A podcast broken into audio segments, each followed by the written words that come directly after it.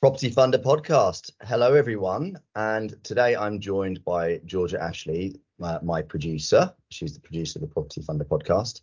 And we are going to do a first for the podcast. We're going to do an Ask Me Anything segment. Um, some of you crazy people actually want to know some things about me or hear my opinion on things. And um, so, um, because I like to give people what they want, um, and you know, we don't judge people's life choices uh, here we are, and we're going to have uh, we're going to have an AMA segment. Um, Georgia, if you don't know, uh, Georgia is the marketing manager at Avamore Capital, which is the company that I co-founded with Zaher, and she's been doing a fantastic job of uh, of, of, producing the show up to this point. And uh, today she's in the hot seat asking the questions, so uh, we're looking forward to it. But yeah, but be gentle on me, Georgia. Is all, is all I can say. Um, what's What's the first question that we've got today, Georgia? Okay, so the first one we've got is what is one motto or philosophy that you live your life by?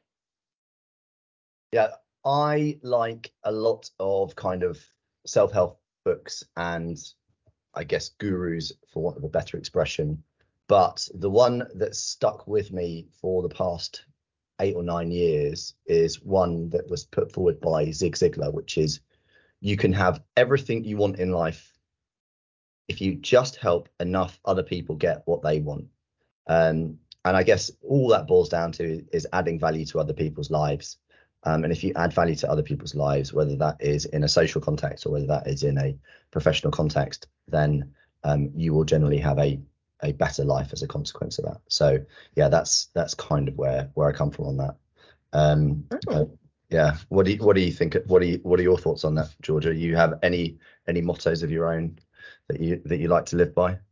Oh gosh mottos of my own? Not really. It kind of is similar to what you just said in that almost like put your um someone else's air mask on before you put yours on. Um i tend to sort of think of as well. I never agreed with the actual airlines where you put yourself on before other people but i understand that helping other people it's kind of like a karma type situation, isn't it? In that if anything that you put out into the universe will come back to you anyway. So I agree with that. I think that's a good one. Um, okay. What, okay. What, what's next? Next up, we've got what motivates you. Uh, this is a really this is a really difficult one actually. Um, I have I, I think in the most simple terms, it's I just want to grow and progress. Um, you know I, I, just want to do every every day something a little bit better. Um, and it, i really want that to have some sort of learning component to it. So i know a lot of people are, are very financially driven. I'm i'm i'm driven financially but up to a point. I think actually in in a lot of ways i've achieved financially everything i would have wanted to achieve as a child. Um, and now it's really about it, it's now about achievement and and you know trying to do positive constructive things for the world. Um, i've started you know started to learn things like coding and and tech and looking at how can i apply tech not only uh, and i'm doing that also in conjunction with Zaher Avamore co-founder not only in in terms of how we can make Avamore better but i'm now looking at that and thinking what what other other ways can i apply technology um, for, for for good? Um, so yeah, it's it's so really, and I've gone about it this answer slightly long-winded, but it's it's achievement, personal development, and trying to do things for the benefit of of mankind as well, which probably sounds wankier and more disingenuous than it actually is. But hey ho. Um, yeah. Okay. that's a good one. Um, I'm interested about the coding now. How long have you been coding for? I have been doing uh, I've been doing a course on a, a platform called Replit uh, called 100 Days of Code, and I'm now about 84 days in out of the 100. Um, so must have started it sometime around. I'm going to say it was sometime around April, March, April time that I started wow. doing it, and uh, I think it's been a, one of the big benefits of large language models like ChatGPT is that it's a bit of a cheat code for um, when it comes to coding. Um, so mm-hmm. things that would I, have I've learned a lot of the theory and the and I've, I've learned how to sort of manually code things. But actually, when you've got so, so I understand the theory, but when you've got something like ChatGPT that in you know in two seconds can write out lines of code that might take you half an hour to write yourself, um, it definitely makes learning how to code so much easier, so much better. Um, but I've uh, I've really enjoyed that. I, I think that it's one of those things that a lot of people don't stick with. Something like you know, yeah fifty thousand people might be doing the first few modules of the of, of this program. Um, right now, less than a thousand people will be on will have got to the will be on the module that I'm doing. Um, so there's there's quite a big drop off because it, you know it's it, like a lot of things you just need to be committed and and see these things through. Um, mm. and, and, I'm just one of those people that once I start something I hate not finishing it, so I'll just keep I, I will keep plodding and and I'll get there in the end. Good for you. So, wow. I mean, I can imagine like the level of detail that comes with it is have you built anything from it yet? Or do you kind of uh, is it I, just theory? I built yesterday I've I've built I've now built some websites. Um they're not very good not very good ones, but um I I built a yesterday learned how to build a login page uh, on a website. Wow. Yeah. So yeah. So that's, that's kind of cool. really admirable. That's really good.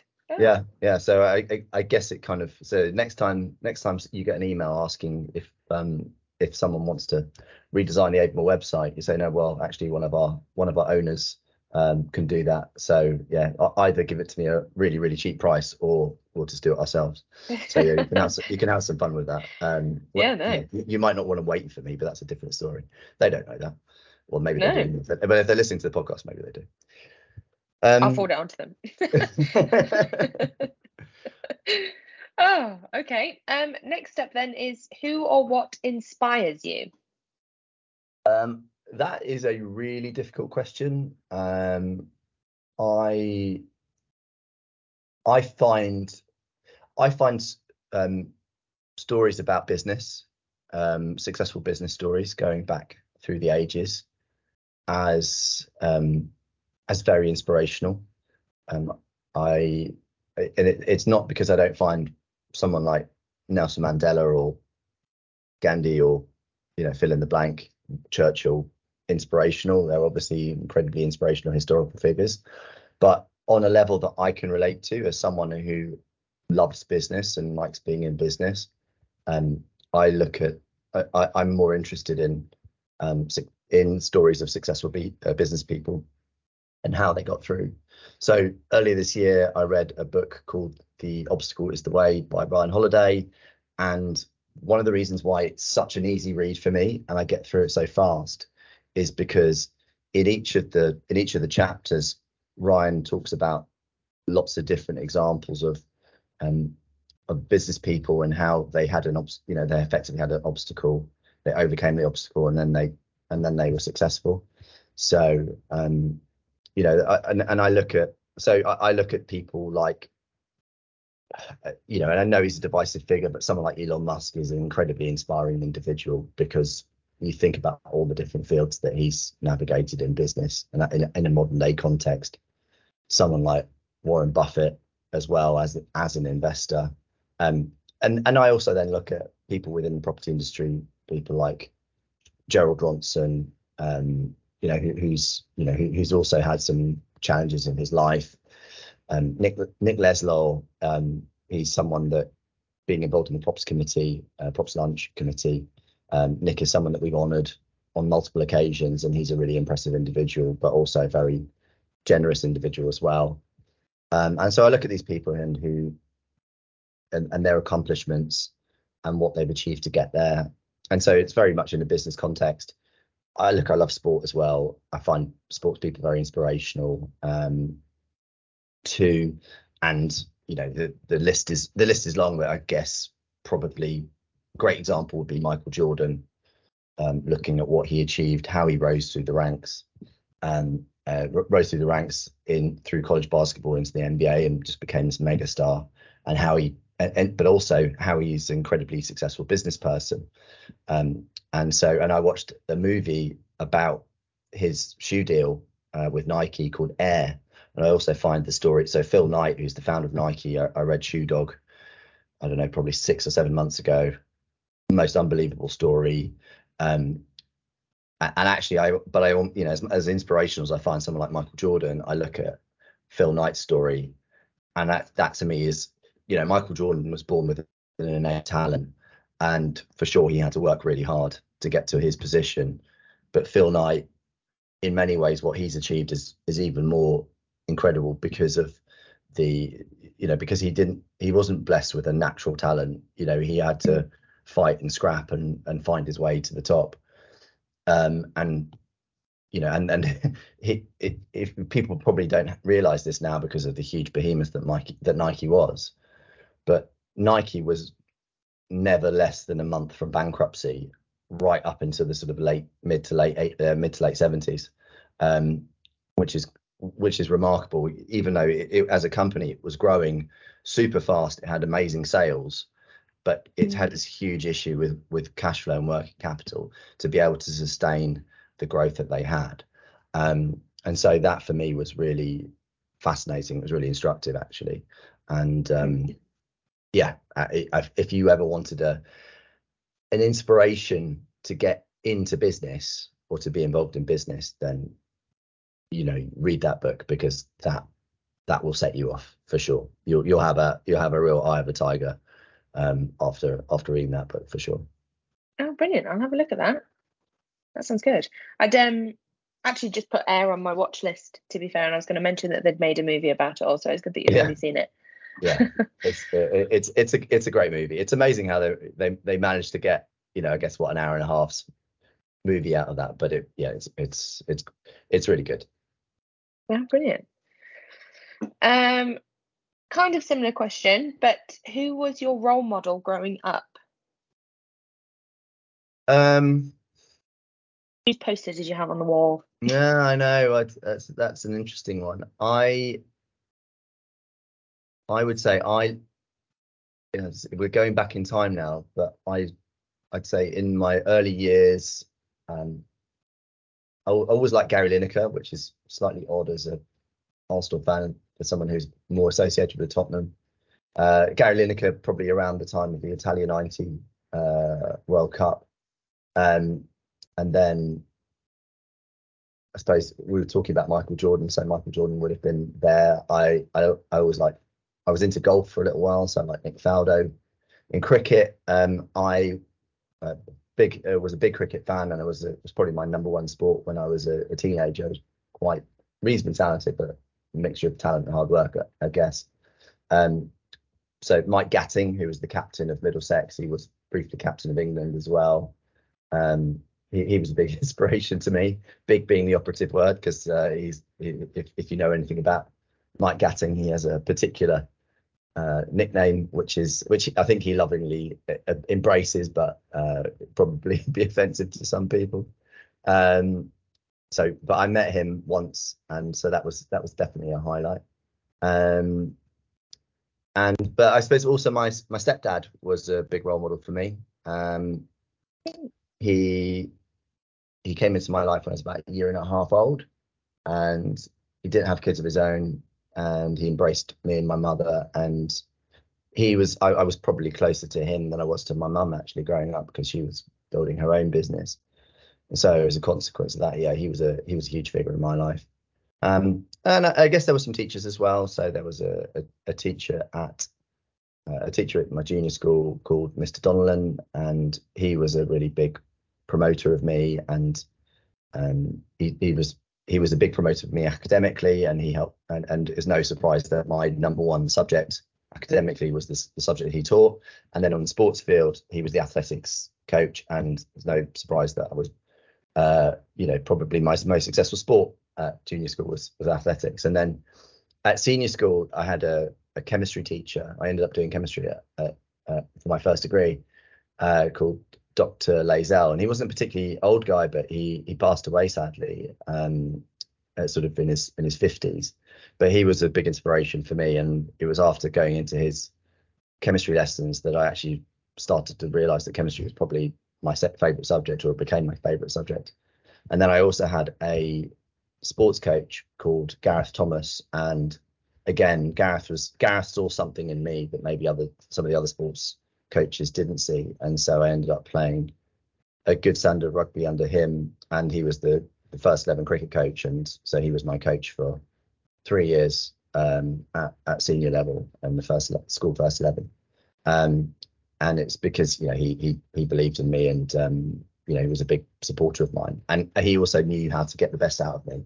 He was kind of very firm but fair, um, mm. which I guess is a, an approach that he uh, that I respond well to, and I, have certainly as a manager I've tried to adapt adapt some of the things that I've learned from people like him, um, and I suppose also someone like Martin Donlan as well in in that regard.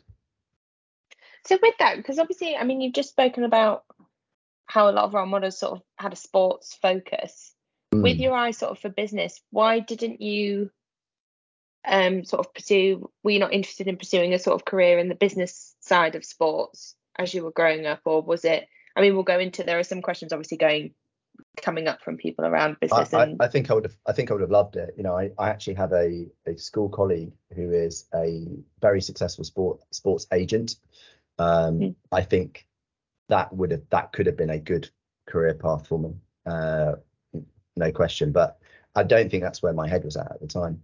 Mm. I, I, guess the I didn't mention my mum as a as a role model, but actually uh, as a I, I didn't see see her so much as a role model growing up, but when I was growing up, because I wasn't very I, I probably wasn't as business focused at the time, even though I was I was a bit of a hustler at school um, you know, occasionally. So we're I was at a boarding school, and um, you know, you could only get like kind of sweet treats and crisps and things like that, and cans of Coke at certain times a day, and uh, and when you know when the shop the, the school sort of tuck shop was shut, there weren't there were you know if you missed your window, there wasn't a, there wasn't a lot you could do, and, and so my mum would my mum and dad would bring up um, stuff you know stuff for me for me you know every every few weeks that would come and visit me because it was a full school. And so quite a lot of the time because it didn't come from a family of money you know, it was a real struggle for my parents to to send me to school. Um, i'd often sell my kind of the tuck that they brought for me um, out of my locker. And but then i had a bit of a side hustle where i would sell cans of fizzy pop for i don't know like 40p and I'd buy them from the and I'd buy them in bulk from like the school tuck shop for 30p. So I was making a little bit of margin on that on the side. And as that's I got older, began. yeah, and as I got yeah, that's where I began. And as I got older, uh, I then so the foreign students would bring cartons of cigarettes, and I'd buy the cartons of cigarettes in bulk from them, and then sell them kind of so as like a sort of wholesale price, and then I'd sell them retail to uh, you know to to the to the other guys and girls who wanted to go and smoke behind the bike sheds uh, and make a little a little markup. That would pay for the odd, you know, the odd treat here and there. The odd, as I suppose as we were getting older, the odd night out at the lo- at the local pub that we were allowed out to on a on a Saturday night. Um, but but how it links into my mum is that actually my mum was on was very entrepreneurial. Um, you know, she was a, a single parent immigrant to this country, and you know she she managed to make an incredible life for herself uh, albeit you know acknowledging the, the the sort of bedrock of security that my stepdad provided. And um, so yeah now i see her very much as a, a, sort of business inspiration. But growing up i wouldn't say that she was kind of the role model. Um, she's more of a she's someone that in my you know i've taken my experiences of her as a kid and applied them to uh, applied them to my life as an adult. Mm. oh that's great um, leading down that road, then we've got some more sort of business focused questions. The first one of which we've got: Where did inspiration for the name Avamore come from? Yeah, so I'm gonna give Dan Greenhouse a shout out because I know that this is one of his questions. Uh, Dan uh, Dan's from Podium Recruitment, obviously a, a, a close partner of Avamore's. So the name Avamore comes from, by the way, you can pronounce it Avamore as well. And in fact, Avamore would be probably the correct phonetic um, way of saying it because the the root or the etymology, if you want to be really technical, is that the Ava comes from Avalon, which is my father-in-law's house, and Moor is a house that Zaher's brother spent a lot of time in, and it's from Morton's. So Ava Moor is essentially the blending of Avalon and Morton's. So Ava mm. Moor. There you go. Thing. Even I didn't yeah. know that. I didn't even know it was Avamore, and yeah. I've been here a year and a half now, and I've always called it Avamore. well, you, t- you, t- you tell me, can you ever imagine Zaher saying Avamore? He's he's you know he's so plummy with the way he speaks. Uh, it's it's always going to be Avamore. So uh, it's Avamore, but if anyone says Avamore, I'll never correct them because it's actually not the wrong way. It's not a wrong way of saying it. You can say it either way. Oh well, I'll know to pass that on to people now for sure. I'll send an email around. Um, okay, what was the biggest challenge you faced starting your own company? Um, the biggest challenge you faced starting your own company is is having something that is that is viable in terms of generating revenue, um, cash flow, working capital. It's it's just essential because if you're not making sales, um, you don't have revenue. If you don't have revenue, you can't you can't pay people, you can't pay staff, um, and you know you can you can be a one man band, but one man bands generally don't tend to grow. I say one man band, obviously one woman band, whatever you however you want to put it. But if you're on your own, it's much harder to grow than if you if you're in a part if you're in a partnership with someone because then you have you've got two people to two people or more people to to carry the load. Obviously, Avamore was started by three people with uh, Amit joining us six months six months after we we founded, or seven months after we founded. So I think the fact that we we started off with multiple people made that a lot easier. Um, I had a previous business that kind of morphed into Avamore, and the challenge we had there was it was a kind of real estate consultancy. It was just basically like a hustling business, and the problem there was that we just didn't we weren't we weren't able to make any sales. We really we weren't able to do business. We weren't able to earn fees, commissions, whatever you want to call it. And because of that, I, I mean, I was fortunate that I had a, a, sideline business that was able to fund, provide some sort of funding, and you know, and and that did actually enable a little bit of the the kickstart with Avamore. But it, it wasn't so difficult with Avamore because Avamore from the get go was earning money. The, the with Avamore was founded on the 12th of October, um, 2015. By the 30th of October, Avamore had 10 grand in its bank account from a from a transaction that he had carried out, a, essentially an arrangement fee for a hmm. loan, and then you know, and essentially every month, pretty much throughout Avamore's existence, we've had more cash coming through the door or coming through the door than than going out. I mean, that's not exclusively true. There will have been fallow periods like during the pandemic and stuff like that. Um, you know, and certainly earlier this year, I would be surprised if that wasn't the case as well. You know, where, where things were post Liz Truss, um, you know, uh, uh, kamikaze budget. Um, you know, but for the you know, for the vast majority of the time of the business, and you know, pretty much right to the today, um, one of the, the, easiest things about Avamore is that it's it it makes money, it, it, generates cash flow. If you don't have working capital, you don't have cash flow, you don't have anything. Now you could then say, right, well, once you've got the cash flow, the biggest challenge really is is then people. But you need to have the problem of people. In order to have that problem, you first have to have working capital. You have to be able to be making sales. You have to have a business that has a degree of viability around it. And I think where where you know, and, and actually it's where I struggle in, in terms of mindset is that when I get sent an opportunity, say for a, a venture capital business or you know a software company or you know fill in the blank.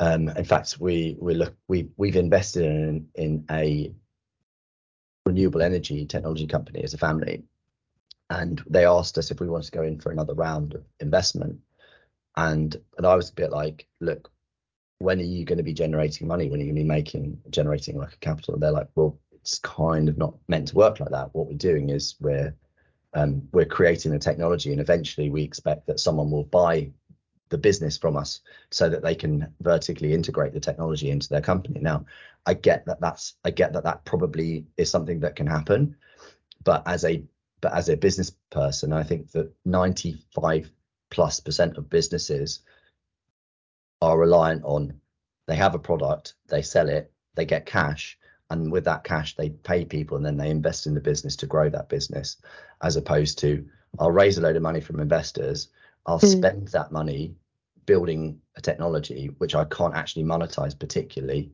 and then I'll go and raise more money from investors so that I can invest more money in that technology and make the technology better. But at some point, and that's the point, and, and at some point, you have to be able to make to monetize that. You have to be able to make money from that particular product. Um, otherwise, it just becomes a commodity that someone who can actually generate cash flow will have to go will go and buy. They'll mm. effectively buy the parts. So um, yeah, working capital. That's number. You know, being able to generate some sort of working capital or cash flow is the most important thing, um, or should I say, the biggest challenge. Um, because if you don't have it, if you don't have sales, you don't have money, then you'll never be able to grow anything. Mm. So from that, then, what has been the biggest learning experience in running your own business? Yeah, I mean, I don't know if we've covered a lot of that in the in in just over the last question, but I think the I think the biggest learnings it, it's it's such a far it's such a far-reaching question, isn't it? You know, you can probably we could probably do a whole podcast segment or episode on on this particular question, but um so imagine I, you're probably I, learning constantly. Well, that's the thing. It's it's it's you know you, you could write a long list, but actually, if if I was going to boil it down to one thing, it'd be be focused. I find myself, and I know there's a, there'll be some questions around it later, so I won't go into too much detail around it. But before Avamore, I was involved in about four businesses or five different businesses, and what I was finding was that because I was spread really thin, um, I I wasn't really able to focus on anything in one particular area. And so, and and ultimately, to be successful in business, you really need to be devoting yourself 100% of your time into a, in in my opinion, a very narrow field in a very narrow area. And that that degree of devotion into a narrow narrow area will mean that you can spend more time developing, growing, um, and building skills um, that make you that make you and your business stand out.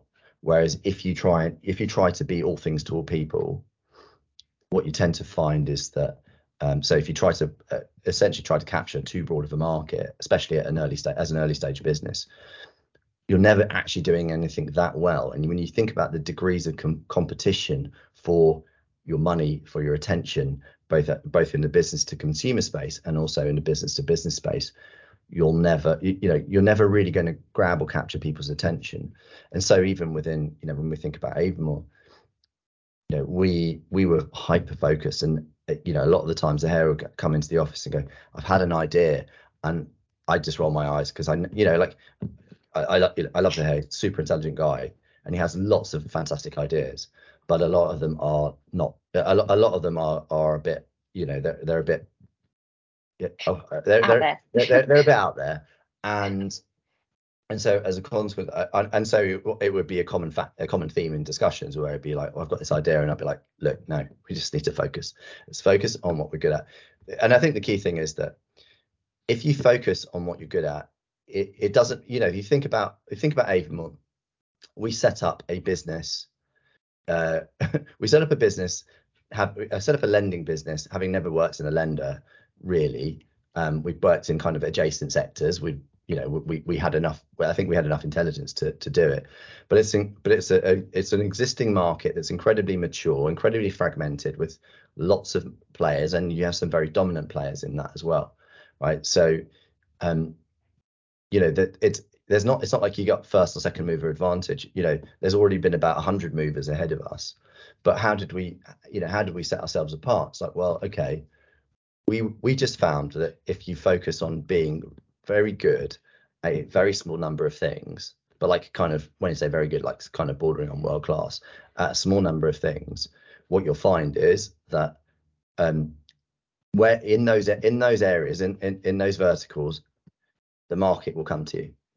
If you you know take bridging for example, if if we said right, we're going to try and be the best bridger out there, the, the competition there was too fierce. The cost of capital, our cost of capital at the beginning compared to our peers' cost of capital, the, the differential was too high. And and to make our you know and to make our mod, our, our financial model work, we, we couldn't be as generous with um, procuration fees to to introduce us.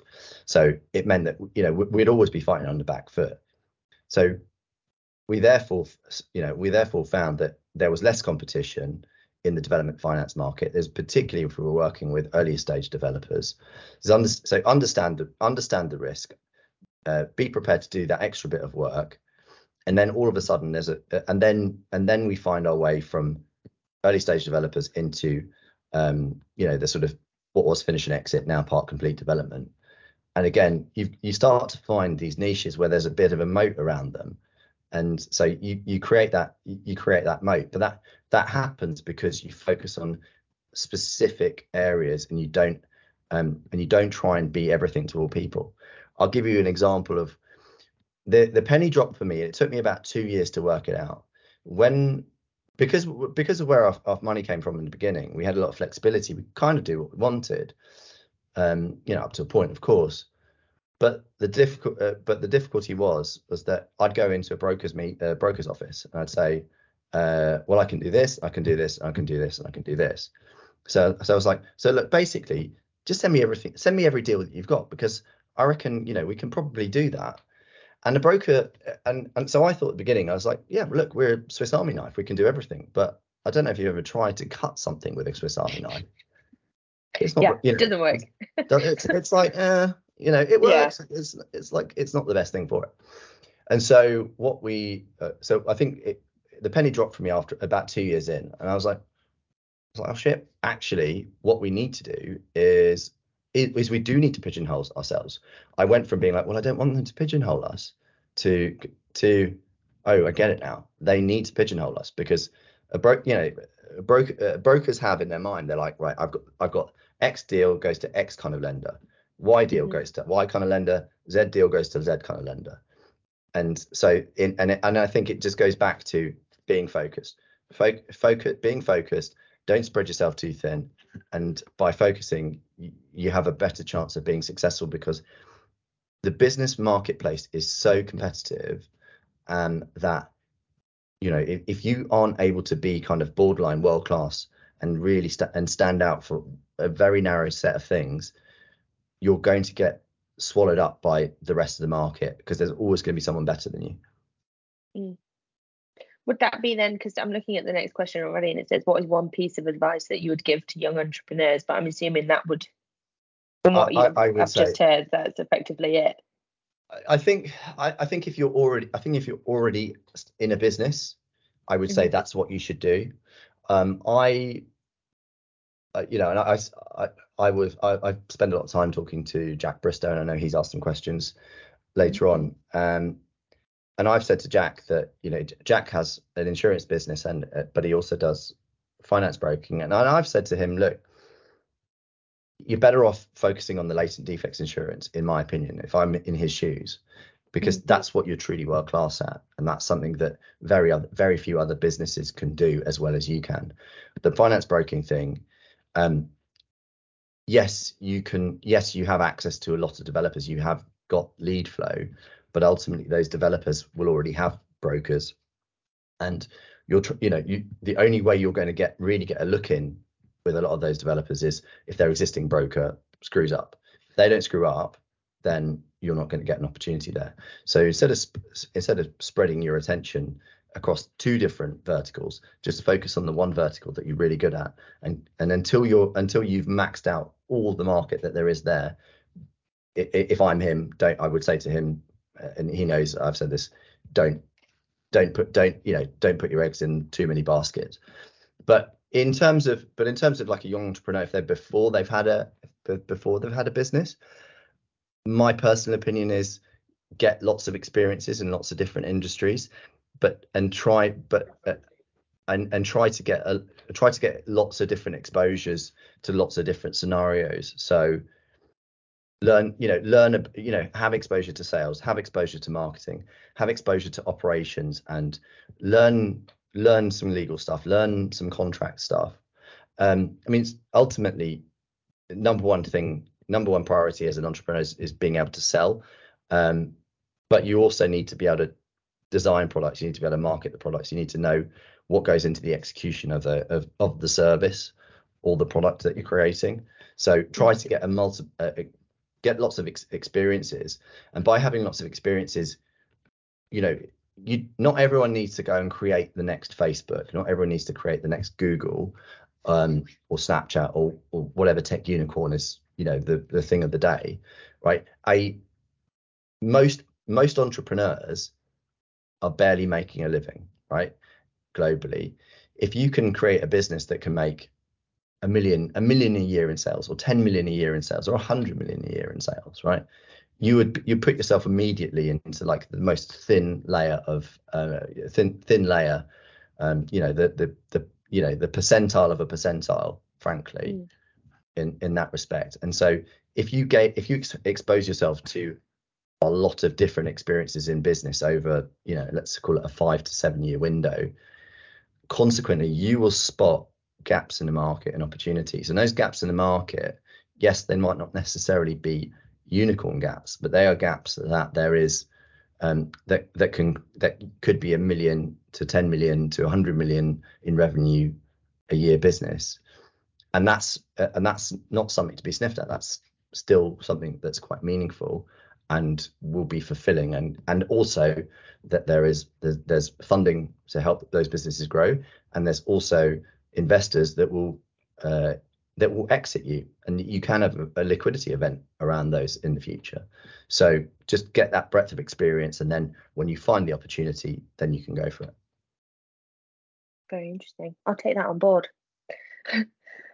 Um, how do you set your business apart from competitors slash others in the industry?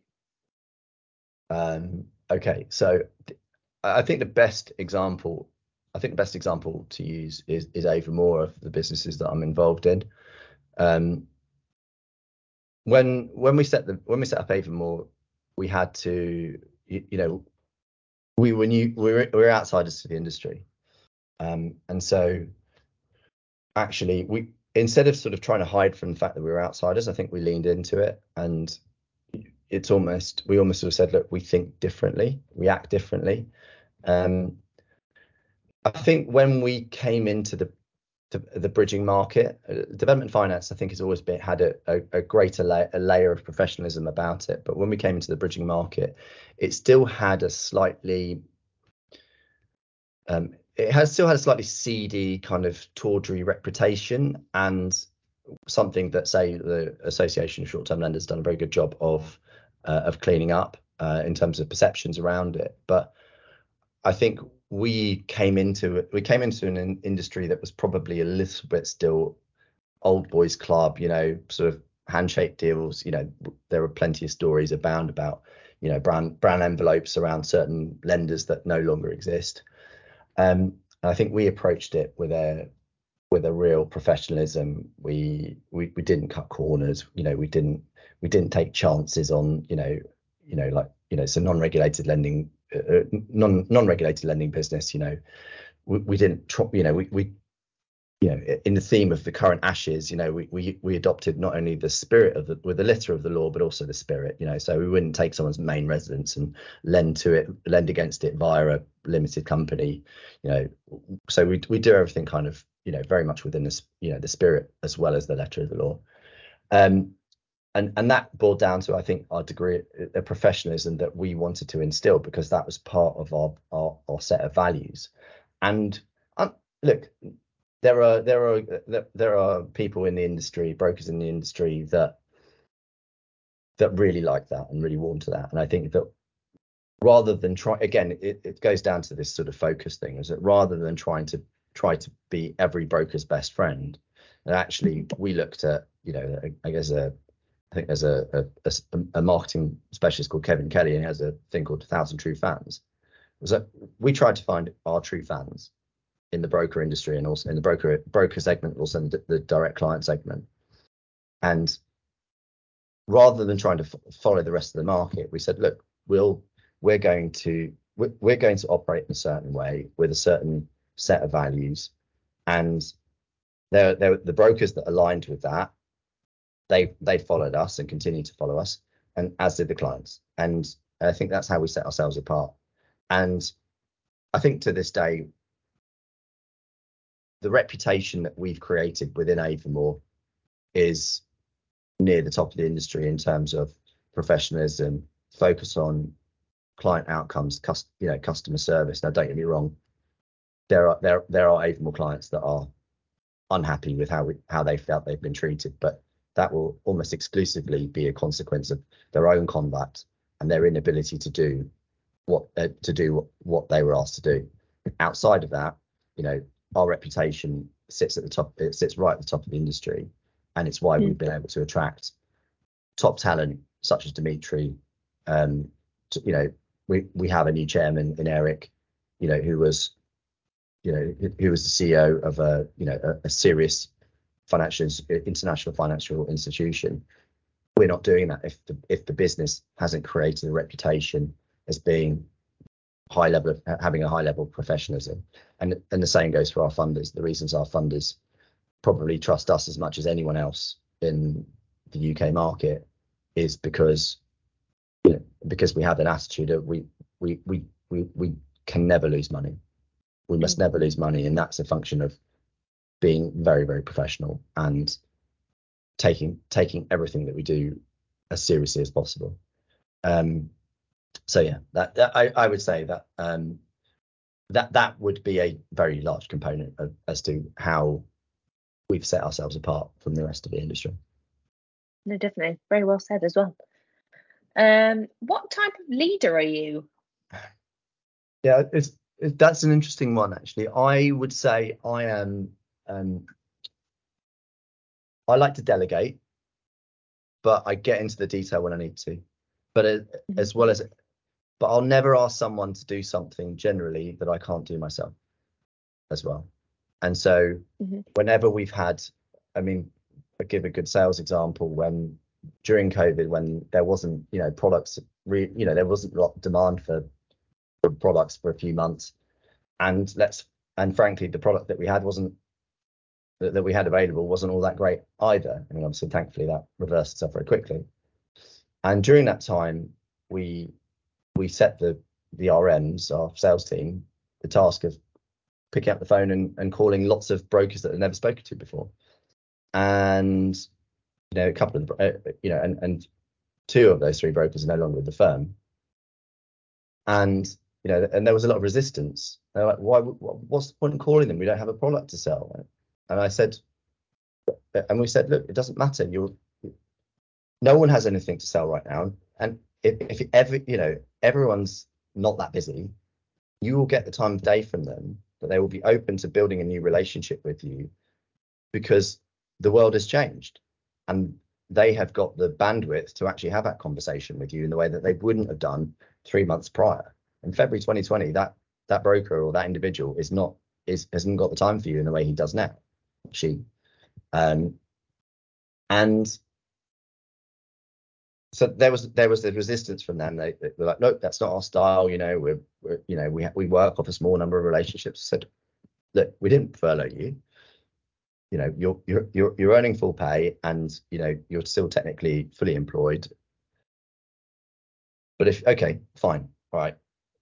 I'm what I'm going to do is this, because I because I don't have enough things to do today, which is sarcasm by the way but you know in, in the in the 20 20 different areas of the business you know the wagon wheel that i need to cover right now i'm going to carve out three hours a day and make these outbound phone calls to people that i've never spoken to before. All right? And and i went and did it. And because i did it i led from the front.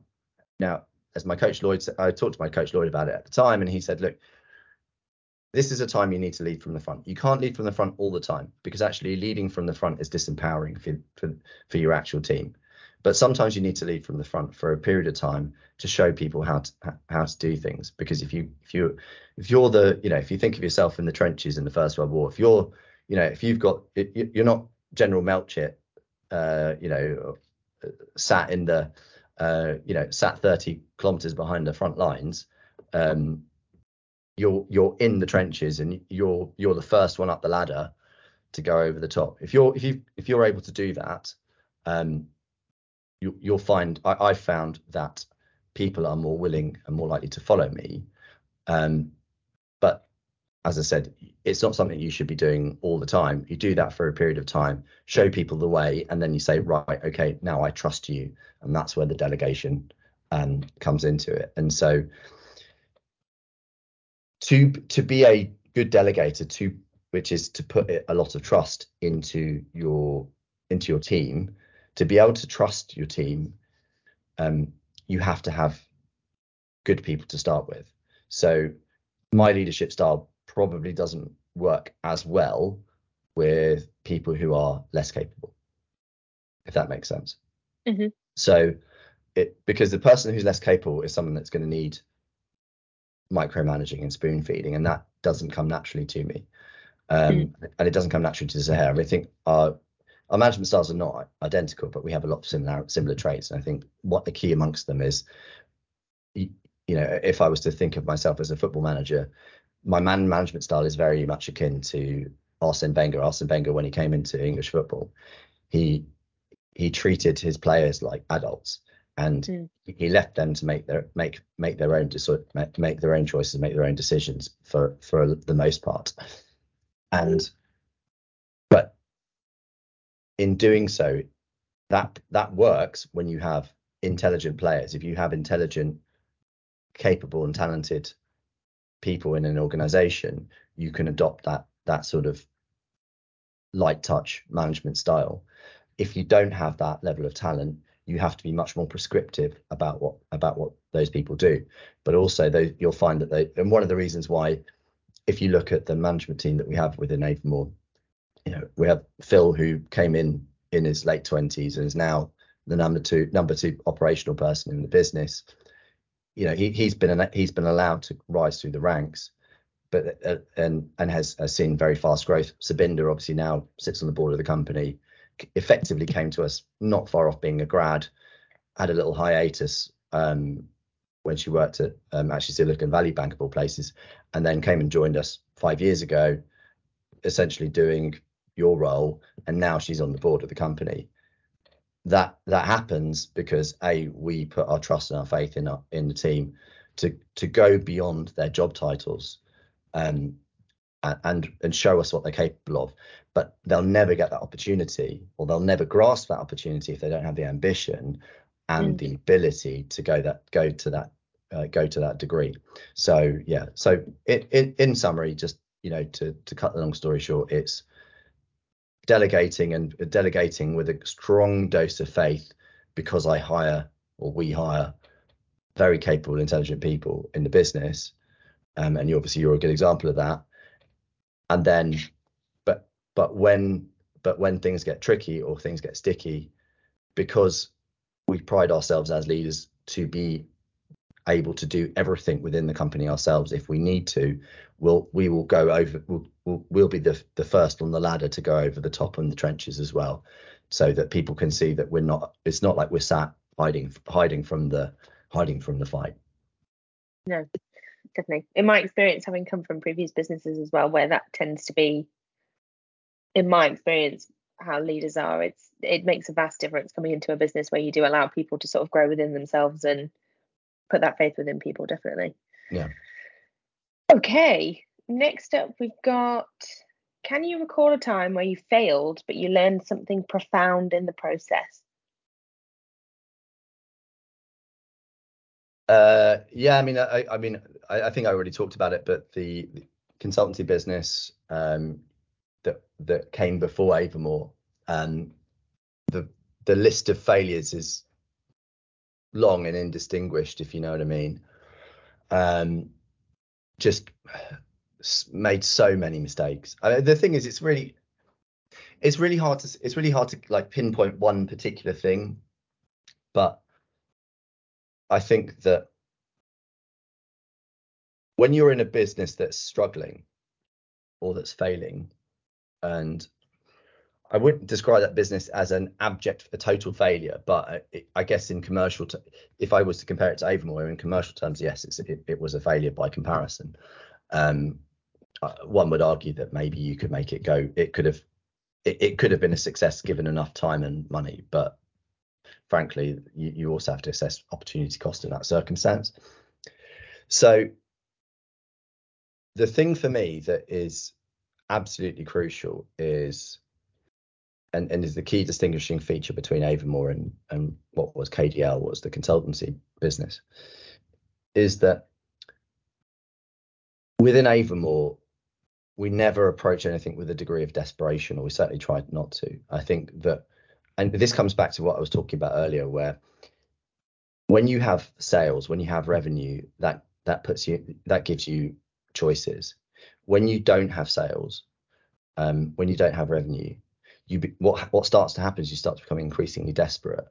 Now, mm. it might not appear outwardly so desperate, but but the the the thing about the, the thing about desperation is is that it's a very unattractive quality in uh, in any in any aspect aspect of life. If someone is desperate, um, that you know it, if you think in in your personal relationships, if if, if someone was ever chasing after you, kind of it, almost with a degree of desperation, it's a bit of a turn off. It's not very attractive quality in a you know in a partner um, on a human level, and and on a business level, it's the same. And and consequently, I think that we've one of the strengths about Avamore is that because we're not grow at all costs, and because we're not all grow at all costs, we'll draw the line, and so we don't have you know we we don't we, we don't approach situations with a, an air or a degree of desperation.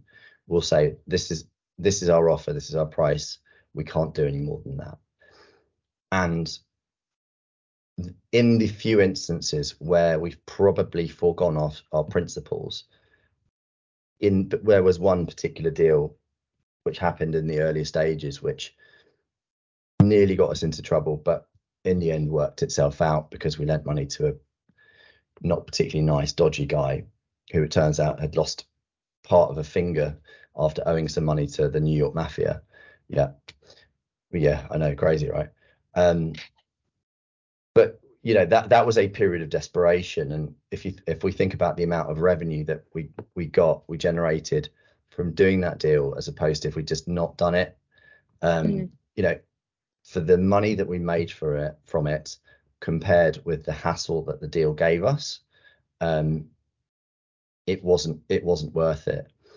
And so yeah, so I guess I, guess the so that the key difference there is though that we learned from we learned from that mistake and and to it's better to it's better to walk away and not do a deal than be desperate and and find yourself doing a deal that you shouldn't have done mm. but also from a mindset perspective if if you find just find that you're starting to get desperate or there's desperation creeping into how you approach business or a business situation you can't i just think you, you you're you're halfway to you know you're halfway to the end if mm. that if that kind of mindset's crept in. And and that was probably the biggest learning from um you know from that time. Wow. I can imagine. A finger to the new york mafia. I didn't even know that there was a real thing. Yeah it is a real thing. Gosh. It's so when he whenever you met him he he would always keep that hand in his pocket. Oh. Because he it when it he didn't he didn't. Was it like the whole finger? I, I think it was his pinky, and I think it was like down to about here. Oh my gosh. So like, yeah, like kind of down to like the first knuckle on your, on his pinky that they cut they cut his finger off. And by the way, this this guy when he borrowed from us, he was like the same age as my mum is now. He's like mid seventies, um, as well. And he, he comes across as sort of Irish guy, you know, he's sort of like but not you know, sort of benign grandpa. Um, and yeah, it, it t- turns out he was that that was a, definitely a misconception on our part. He was Good definitely grief. not definitely not a benign grandpa. Right. Well, I'll bear that in mind every time I'm going to walk past some older people now and just be aware if they've got their hands in their pockets. yeah, yeah, yeah. Um, okay, so next we've got what impact do you see tech having in the real estate industry? I mean, you kind of touched on it a bit earlier, but um, in terms of the real estate industry, how much do you see have it see it having an impact? Well, look, tech tech is having an impact on the real estate industry as and has been having an impact on the real estate industry for decades. But um, I think sometimes we forget that it's tech. You know, that it's prop tech. You know, the best example is Rightmove. Okay, mm. it, it, imagine imagine imagine life before Rightmove as a as a house hunter or a flat hunter. Um, oh gosh. You know, it's it, exactly right. You've got to go. Imagine if imagine imagine house hunting or, or flat hunting before the internet, right? You moved from you've moved from the Midlands to London, right? Mhm. That move, imagine how difficult that move would would have been 30 years ago before the internet. impossible. Impossible, Yeah. right? Yeah. So so you can be in uh, wherever's Nottinghamshire where you, where you're from, right? Mhm. Before you move to London, you you know now you you go on Rightmove, you you find an area that you're interested in in London, and you go right, okay, cool, and then you register with a, a few agents or just sign up through Rightmove, you know, and before you know it, you've got eight viewings lined up. You, you to do that 30 years ago, you'd have to get on the train, take a day off work, get on the train, go and sign go and sign up manually with however many lettings agencies. And then mm. when you even if you're successful enough to actually get that the flat you're probably still getting phone calls from estate agents months after you've moved in saying oh if this flat's come up will you be interested? Whereas all you need to do is pr- click a button on rightmove and, and that doesn't happen. So Yeah. so i think in many ways tech has already transformed the real estate industry. In other ways it has so many more it has so much further to go.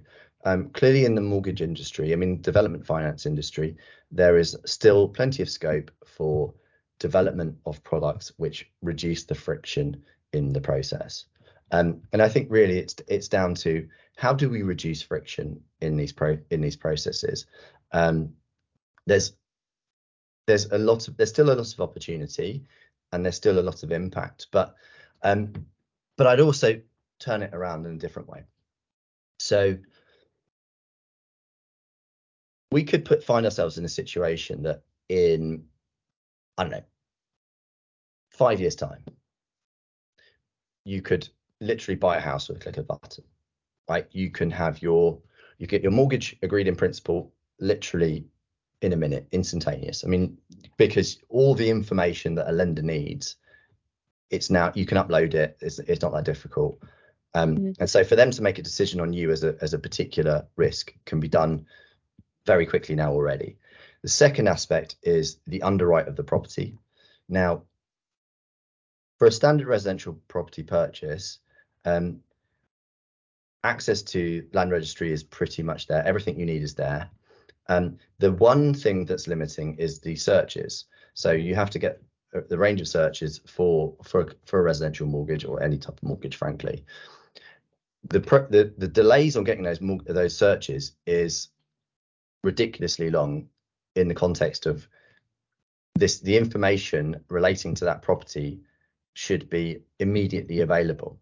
So let's let's fast forward five years and everything about a property is is essentially on a decentralized server like the blockchain server for example so um essentially you, you say you go and visit a property you want to buy it and all the all the conveyancing information your your conveyancing solicitor needs um is sitting on the blockchain now conveyancing solicitor they can they'll either do it they'll do it manually first but in time that'll all be able to be done kind of robotically as well so you could easily have a situation where the the lending process, the mortgage process can happen like that.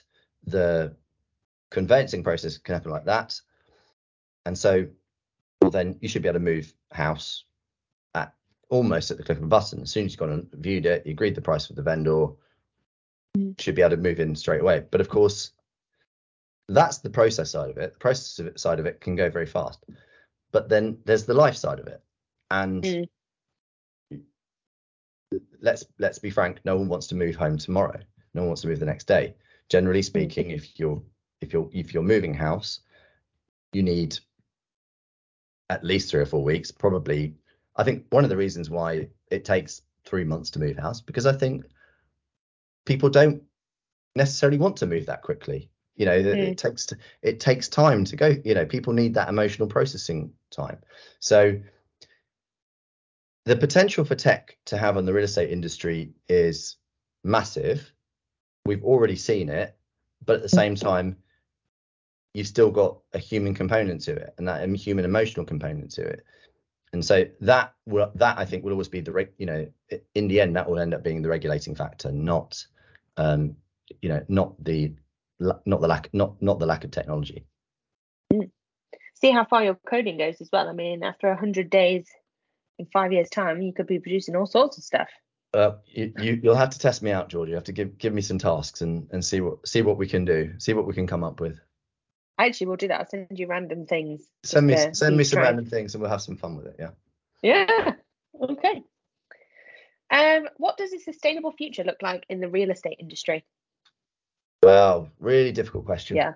Uh, really difficult question. It's so broad, so broad. and the you know, I, am al- I'm always a little bit wary about greenwashing. Um, I so so I, I, I approach that side of it side of it with a degree of skepticism. Um, I would say that it, it's it's going to be a process. We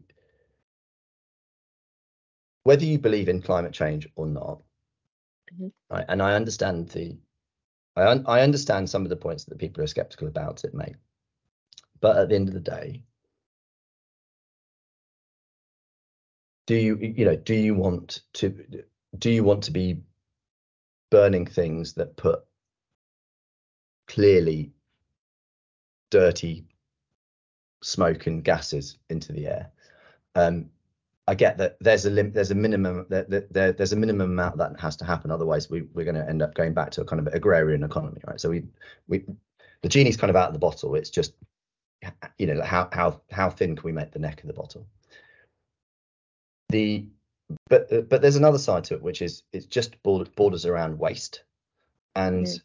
being wasteful. It's how efficiently can you reuse materials from from previous buildings how efficiency how efficiently are you using your existing buildings so for example cannon place where um, Avon was headquartered um, uses uh, has in the men's urinals i'm guessing you haven't been in there georgia for obvious reasons. Um, not yet. they they have they have uh, they they have urinals that that don't flush. They have a particular and so that saves a lot of water which saves a lot of energy. Um, we often forget, uh, I think uh, it's often forgotten actually that um, treating water to make it drinkable um, requires a huge amount of energy to do that. And so the the less of that we need to use, the better. If you can take rainwater off the roofs of existing of, of existing buildings and then use that for flushing toilets. I'm not saying you need to use it for drinking, um, because I think there'll always people always will want some sort of kind of sanitation around things that they put into their body, but in terms of maybe for washing, for what goes into your washing machine, what goes into your, you know, flushing your toilets, for example, you can mm-hmm. use water from that. Um, it's how energy efficiently can your building be used? Now, there's there's a question marks around ground and air source heat pumps, but you know, one thing you can't question is solar, right? If you, and I think particularly with the cost of energy being what it has been over the last, you know, since the prices have been increasing aggressively over the last 18 months, I think people have, have been much more mindful about how much energy they use and also things like insulation and, you know, so have you got good ins- loft insulation? You know, take taking your we we talk a lot about landlords improving the EPC ratings of their of their homes, but uh, of the homes that they rent out, but it's also mm-hmm. their own main residences if you, of your own personal main residence for a relatively small insulation uh, uh, in, investment into loft insulation how much will that save you over a 10 year period in the cost of energy how much energy will you will, how much less energy will you use you know same goes for if you've got uh, solar panels and you've got an electric car and you use the solar panels to to charge your car.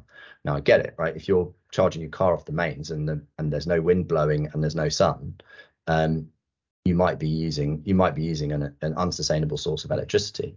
But if that's coming off off the solar panels on your on your garage, then that's that's a sustainable future. So it's there's no there's no big answer. There's lots of incremental things that we can do and mm-hmm. whether you and and regardless of whether you believe in climate change or not you know being efficient is is good business mm. and and that's the that's the perspective i come from and and if it has the side benefit of being beneficial to the long-term health of the planet, then so much the better. Uh, thanks to Georgia, um, thanks to Laura Wood uh, for uh, booking the guests. In this case, she only had to book me, uh, so that made her, her, her life her life a bit easier. And, and as always, thanks to Avamore Capital for their support. Um, so, thanks to you all for for listening. Um, as ever, like, subscribe, and we'll talk to you again on the next one.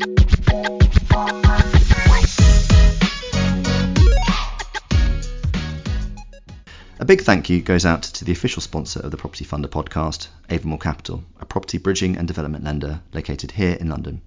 They, as much as me, understand the importance of somebody's story and how they got to where they are. Lending on projects from just £250,000 across the entirety of England and Wales, their understanding of all development backgrounds and can help support you at any stage in a scheme, even if you just have one brick down. Visit www avamorecapital.com to find out more about how they can help you in your development journey. Thanks so much for tuning into this podcast. I hope you can go away having learned something new and even picked up some new things to apply to your day today. Catch us in the next episode for another interesting story.